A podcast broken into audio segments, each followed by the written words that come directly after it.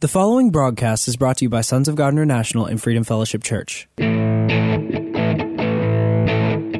and welcome to the Prophetic Voice of Our Time, where we focus on the voice of prophecy, which is the testimony of Jesus Christ. Our host, Christina Sasso, is a senior pastor at Freedom Fellowship Church. Let's hear what she has to say to the body of Christ. Hello, welcome to the show. My name is Joshua Sasso, and you are listening to the Prophetic Voice of Our Time. I want to wish all of you, our listeners, a late happy Thanksgiving. I hope that you all had a wonderful time um, eating and fellowshipping with friends and family. It really is a great time of the year that we get to spend time to be thankful for all that God has given us, to be thankful for everything that God has been doing in our lives. And you know, this year God has really been doing a lot. It's really amazing how fast God is manifesting His will here on earth. And you know, as we've been talking about, God is really accelerating the time for His people. So those of us that, that are faithful, those of us that are committed, are going to begin to see, and some of us have already seen, but you're going to begin to see manifestations happening in your life if we continue to pursue God and follow His ways of doing things in all that we do.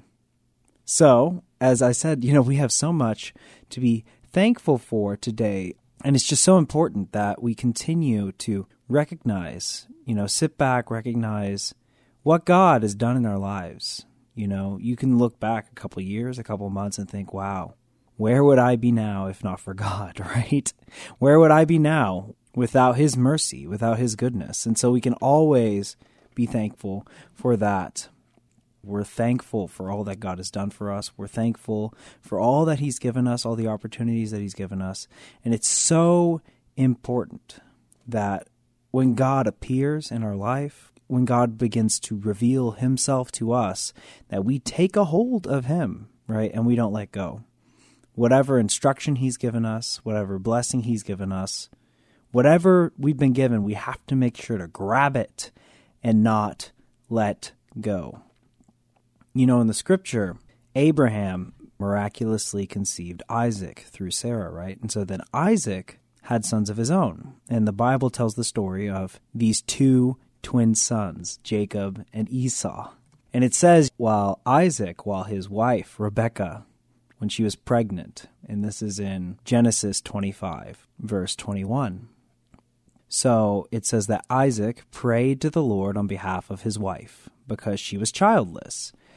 The Lord answered his prayer, and his wife Rebekah became pregnant. Verse twenty-two, the babies jostled with each other within her. And she said, "Why is this happening to me?" So she went to inquire to the Lord. And that's just such a funny picture that, because if you know the story, you'll know that these two brothers will be in conflict with one another. And so even in her womb, they were jostling and they were wrestling and they were contending with each other even before they were born, which is just such a funny image considering what would happen later on in their life. So in verse twenty-three, it says, the Lord said to her, "Two nations are in your womb, and two peoples from within you will be separated. One people will be stronger than the other, and the older will serve the younger." So we know the time later came, and she gave birth to twins, and the first one to come out was Esau. The Bible says is that when he first came out, he was red, and it said that his whole body was covered in a hairy garment. So they named him Esau, which means hairy, a very original name, I know. And then after Esau came out, the second brother came out as well, but he was grasping at Esau's heel. So Esau was pulled out first, but the second child was holding on to his ankle. He's like, "You're not going to get out of here before I am." And so Rebekah and Isaac named the second child Jacob, which means "he who grasps the heel." Again, very original names, but it's just very funny thinking about the dynamic that these two young men would later have in their lives. And so they grew up. Esau became a hunter. He hunted wild game and prepared it. But Jacob, he kind of stayed around the house. He wasn't a hunter like Esau was. But Jacob really valued the blessing of God, okay? And he really valued having God's blessing in his life. And that's something we as Christians need to have. But we're going to see that Jacob valued it above all else, that he was even willing to deceive his own brother. He was even willing to be manipulative. We see that later in this chapter, right, Esau comes back from hunting, and he's hungry, and he's tired, and he's frustrated, right? And he sees Jacob with the red stew, and he says, "Quick, Jacob, let me have some of that red stew. I'm famished," right? And then Jacob replied, "Well, I'll give it to you, but first you have to sell me your birthright," because Jacob wanted the birthright of the firstborn. And Esau says, "I'm about to die here. I'm so hungry. What good is a birthright to me if I starve here anyway," right? And obviously he's not going to starve, but he's so frustrated and he's so hungry, right? He's venting out in frustration. So Jacob said, "Well, swear to me first," right? So he's kind of teasing his older brother a little bit. "Swear to me first that you'll give me your birthright." So in that moment, Esau swore to Jacob that he would have his birthright. And then Jacob gave him some food. But the scripture said, and this is in verse thirty-four, Genesis twenty-five, verse thirty-four. It says, "Then Jacob gave Esau some bread and some lentil stew. He ate and drank and then got up to leave. And so Esau despised his birthright." And see, so even if maybe Esau wasn't serious in that moment, Esau didn't value the blessing that he had been given, right? He he wasn't grateful for it. He didn't value it. He didn't see it as important, right? So he was willing to sell it for something as simple as a stew. And the Lord noticed that, okay? And he noticed how Jacob valued it and Esau did not, okay? And we see later on Jacob also deceives Isaac into giving a blessing over him instead of Esau. Isaac was, was going blind from his old age, and he tells Esau, "Go hunt me some wild game and feed it to me, and then I'll give you my blessing." But Jacob disguised himself as Esau and came before Isaac. And in that moment, Isaac blessed Jacob instead of Esau. And again, here he uses deception. But the thing is, is that even though he was in the wrong here, God noticed that he desired the blessing above all else, right? And that's something that's very important. And so in that moment, Esau, when he returns back and sees what had happened, he's so angry and he's thinking to himself, I, I kill my brother after father dies, right? He's plotting these things. He has all this angerness and bitterness. And so Jacob and Esau's mother, Rebekah, tells Jacob to go and leave so that the brother wouldn't kill him and maybe his anger would subside. So Jacob leaves and he goes to one of his mother's brothers, whose name is Laban. So Jacob went to stay with Laban and began to work for Laban, and Jacob began to fall in love with one of Laban's daughters. Okay, so this is in Genesis twenty-nine, and this is starting with verse fourteen. So this is after Jacob had been working for Laban for a while, okay? It says, "Then Laban said to him, 'You are my own flesh and blood.' After Jacob had stayed with him for a whole month, Laban said to him, 'Just because you are a relative of mine, should you work for me for nothing? Tell me what your wages should be.' Now Laban had two daughters. The name of the older one was Leah, and the name of the younger one was Rachel. Now Leah had weak eyes, but Rachel had a lovely figure and was beautiful. Jacob was in love with Rachel and said, 'I'll work for you for seven years in return for your younger daughter, Rachel.' Laban said, 'It's better that I give her to you than to some other man. Stay here with me.' So Jacob served seven years to get Rachel. But they seemed like only a few days to him because of his love for her. So at the end of the seven years, Jacob said to Laban, 'Give me my wife. My time is completed, and I want to make love to her.' So Laban brought together a feast and all the people. But when the evening came, he took his daughter Leah and brought her to Jacob, and Jacob made love to her. And Laban gave his servant Zilpah to his daughter as an attendant. So when the morning came, there was Leah instead of Rachel. So Jacob said to Laban, "What is this you have done to me? I served for Rachel, didn't I? Why have you deceived me?" And you can see here, Jacob is reaping a little bit of what he sowed earlier in deception, right? He was deceiving his brother, and now he has reaped deception in return. But um, that's a little bit of a side note, so I digress. But verse twenty-six, so Laban replied, "It is not our custom here to give the younger daughter in marriage to, before the older one. Finish this daughter's bridal week, and then we'll give you the younger one also in return for another seven years of work." So Laban basically is able to deceive Jacob and trick him into serving him for another seven years. And we find out later it's because Laban recognizes that he's becoming more rich and he's becoming more prosperous because of Jacob. So he wants to hold on to him as long as he can, even if it's by deception. So Jacob did so. He finished the week with Leah. Then Laban gave his daughter Rachel to be his wife. And then it goes on to say, so Jacob worked for Laban for another seven years. And this whole time, the blessing is now on Laban's house because Jacob is there. Because remember, God recognized how Jacob valued the blessing. Okay, so when he was working and when he was serving Laban, Laban got blessed because of Jacob's zealousness. Okay? Now, we're going to continue on to the next chapter, okay? So this is at the end of the seven years, and Jacob's beginning to think to himself, look, I need to establish a family for my own. Here I am, I've been serving Laban all these years, right? But what am I going to have for my own children, right? What am I going to, what is my legacy going to be? So this is in Genesis chapter thirty, verse twenty-five. So after Rachel gave birth to Joseph, Jacob said to Laban, and so Jacob and Leah, they both have had children, okay? So Jacob said to Laban, "Send me on my way so I can go back to my homeland. Give me my wives and children for whom I have served you, and I will be on my way. You know how much work I've done for you," right? So he's trying to cash in now. Hey, I gotta, it's time for me to leave. It's time for me to move on and, and accomplish my own destiny and receive the calling that God has for me. Right? And and fulfill the calling God has for me. And remember at the beginning, God said that both Esau and Jacob were two nations, right? That would be made. So Jacob's destiny is that he's going to be turned into a great nation.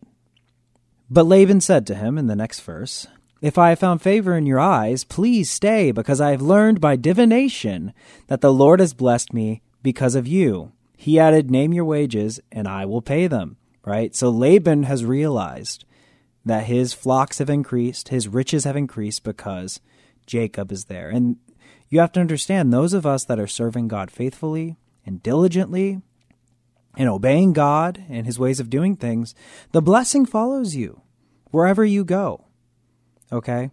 So, but Laban has realized that Jacob is making him rich. He doesn't want to let him go. So he's telling him, "Name your wages, I'll pay you whatever you want." So Jacob said to him, "Okay, you know how I've worked for you and how your livestock has fared under my care. The little you had before I came has greatly increased, and the Lord has blessed you wherever I have been. But now, when may I do something for my own household?" "What shall I give you?" Laban said. "Don't give me anything," Jacob replied. "But if you will do this one thing for me, I will go on tending your flocks and watching over them. Let me go through all your flocks today. Remove from them every speckled or spotted sheep, every dark-colored lamb, and every spotted or speckled goat. They will be my wages. And my honesty will testify for me in the future. Whenever you check on the wages you have paid me, any goat in my possession that is not speckled or spotted, and any lamb that is not colored, will be considered stolen." And Laban agreed to these terms. So that day he removed all the male goats that were streaked or spotted, and all the speckled or spotted female goats. And all the dark-colored lambs, he placed them in the care of his sons. Then he put a three-day journey between himself and Jacob, while Jacob continued to tend the rest of Laban's flocks. Jacob, however, took fresh-cut branches from poplar, almond, and plane trees and made white stripes on them by peeling back the bark and exposing the white inner wood of the branches. Then he placed the peeled branches in all the watering troughs so that they would be directly in front of all the flocks when they came to drink. When the flocks were in heat and came to drink, they mated in front of the branches. And then they bore young that were streaked or speckled or spotted. Jacob set apart the young of the flock themselves, but made the rest face streaked and dark-colored animals that belonged to Laban. Thus he made separate flocks for himself and did not put them with Laban's animals. Whenever the stronger females were in heat, Jacob would place the branches in the troughs in front of the animals so that they would mate near the branches. But if the animals were weak, he would not place them there. So the weak animals went to Laban, and the strong ones went to Jacob. In this way, the man grew exceedingly prosperous and came to own large flocks, and female and male servants, and camels and donkeys. So what was Jacob doing here? Well, he had been caring for all the sheep, so whenever the strong males and females mated, he always was placing spotted, speckled, striped objects in front of them when they were drinking and when they were mating with each other. So he used a bit of subliminal messaging, I guess you could say, and they would give birth to spotted or striped animals, except if they were weak. If they were weak, then he would not place spotted or speckled branches in front of them. So that's just such an interesting idea, right? Where did Jacob come up with this idea to place striped and spotted and speckled branches in front of the sheep? Where on earth would he have come up with this idea, right? Well, it actually came from divine inspiration. We see in the next chapter, Jacob is preparing to leave Laban, because now Laban is realizing that his his flocks are shrinking, right? Jacob is getting all of the strong animals while he's getting all the weak ones, right? Because of their previous agreement. So Jacob, in chapter thirty-one, verse four, it says, he sent word to Rachel and Leah to come out to the fields where his flock were. He said to them, I see that your father's attitude toward me is not what it was before, but the God of my father has been with me. You know that I have worked for your father with all my strength, yet your father has cheated me by changing my wages ten times. However, God has not allowed him to harm me. If he said the speckled ones would be your wages, then all the flocks would give birth to speckled young. And if he said the streaked ones will be your wages, then all the flocks bore streaked young. So God has taken away your father's livestock and has given them to me. And so what just happened? That was a transfer of wealth, influence, and affluence from Laban to Jacob. And so next, Jacob reveals where he got this idea about the wages. Verse ten, it says, in the breeding season, I once had a dream in which I looked up and saw that the male goats mating with the flock were streaked, speckled, or spotted. Then the angel of God said to me in the dream, Jacob, I answered, here I am. And he said, look up and see that all the male goats mating with the flock are streaked, speckled, or spotted, for I have seen all that Laban has been doing to you. I am the God of Bethel, where you anointed a pillar and where you made a vow to me. Now leave this land at once and go back to your native land. So God provided a vision of the speckled and spotted sheep, and that's how Jacob knew what his wages would be. And see, this is an interesting parallel as well, because how many in the body of Christ have been slaving away, right, serving another master? Jacob's call, God called him to leave the land because he's going to turn him into a great nation, right? So Jacob's destiny was not serving Laban, right? But Jacob had been serving Laban for years and years and years, and many in the body of Christ feel like they've been serving and working where they're not supposed to be for years and years and years, right? Well, those of you that have another call, that have felt frustrated, understand God will provide the vision that will lead you to your destiny, and it's up to you to follow it. Just in the same way God provided Jacob the vision that would lead him away from Laban and back to his promised land, in the same way God is going to provide you the vision to lead you to your promised land and away from servitude to another master, right? But you have to obey. And those of us, you know, Jacob was faithful. okay, where he was for years and years and years and years, and God saw that, right? So those of you who have been faithful where you are, God is going to provide that vision. And those of you who haven't been faithful, don't fret or be discouraged, because God has been accelerating the time. So if we begin to be faithful now, if we begin to stand up and be faithful in the position that God has placed us now, God will accelerate the time, and then soon you too will receive the vision, the instructions, the inspiration, whatever it is from God that will lead you down his perfect path for you, okay? And that's something we have to understand. So Jacob saw the vision from God, and he took a hold of it, and he acted on it. And that's what we have to do as the body of Christ. And the last thing I want to leave you with here is that, so Jacob leaves Laban, and he's preparing to meet his brother, and he's really stressed out about meeting his brother because he's afraid that he's his brother is still angry, right? So the night leading up to meeting Esau again. And we know later on they reconcile, but at the moment Jacob wasn't didn't really know his brother's state of mind.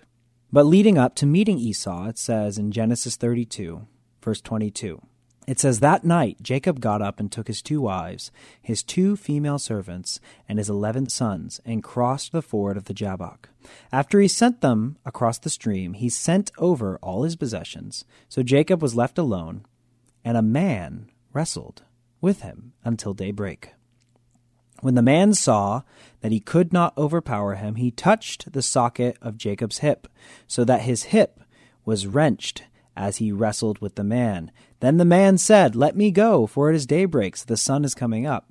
But Jacob replied, 'I will not let you go until you bless me.' The man asked him, 'What is your name?' 'Jacob,' he answered. Then the man said, 'Your name will no longer be Jacob, but Israel, because you have struggled with God and with humans and have overcome.'" So what happened? God appeared as a man before Jacob, and Jacob grabbed a hold of him, okay, and said, "I'm not going to let go until you bless me." And even after he messes up Jacob's hip, he still doesn't let go. All night, Jacob wrestles with God, refusing to let go, and says, "I'm not going to let go until you bless me."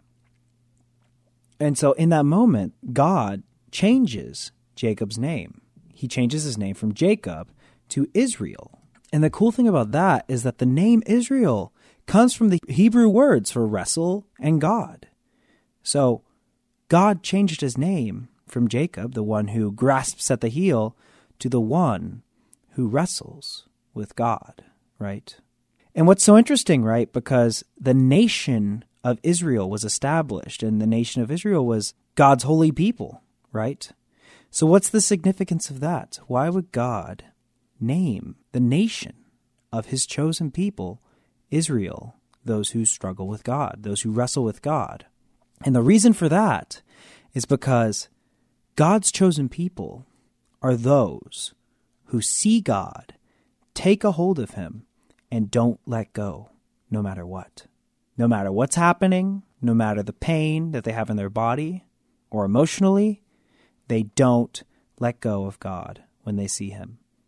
And that's the attitude that we have to take as believers. When God reveals himself to us, when God opens an opportunity to us, we have to take a hold of it, right? And not let go of it.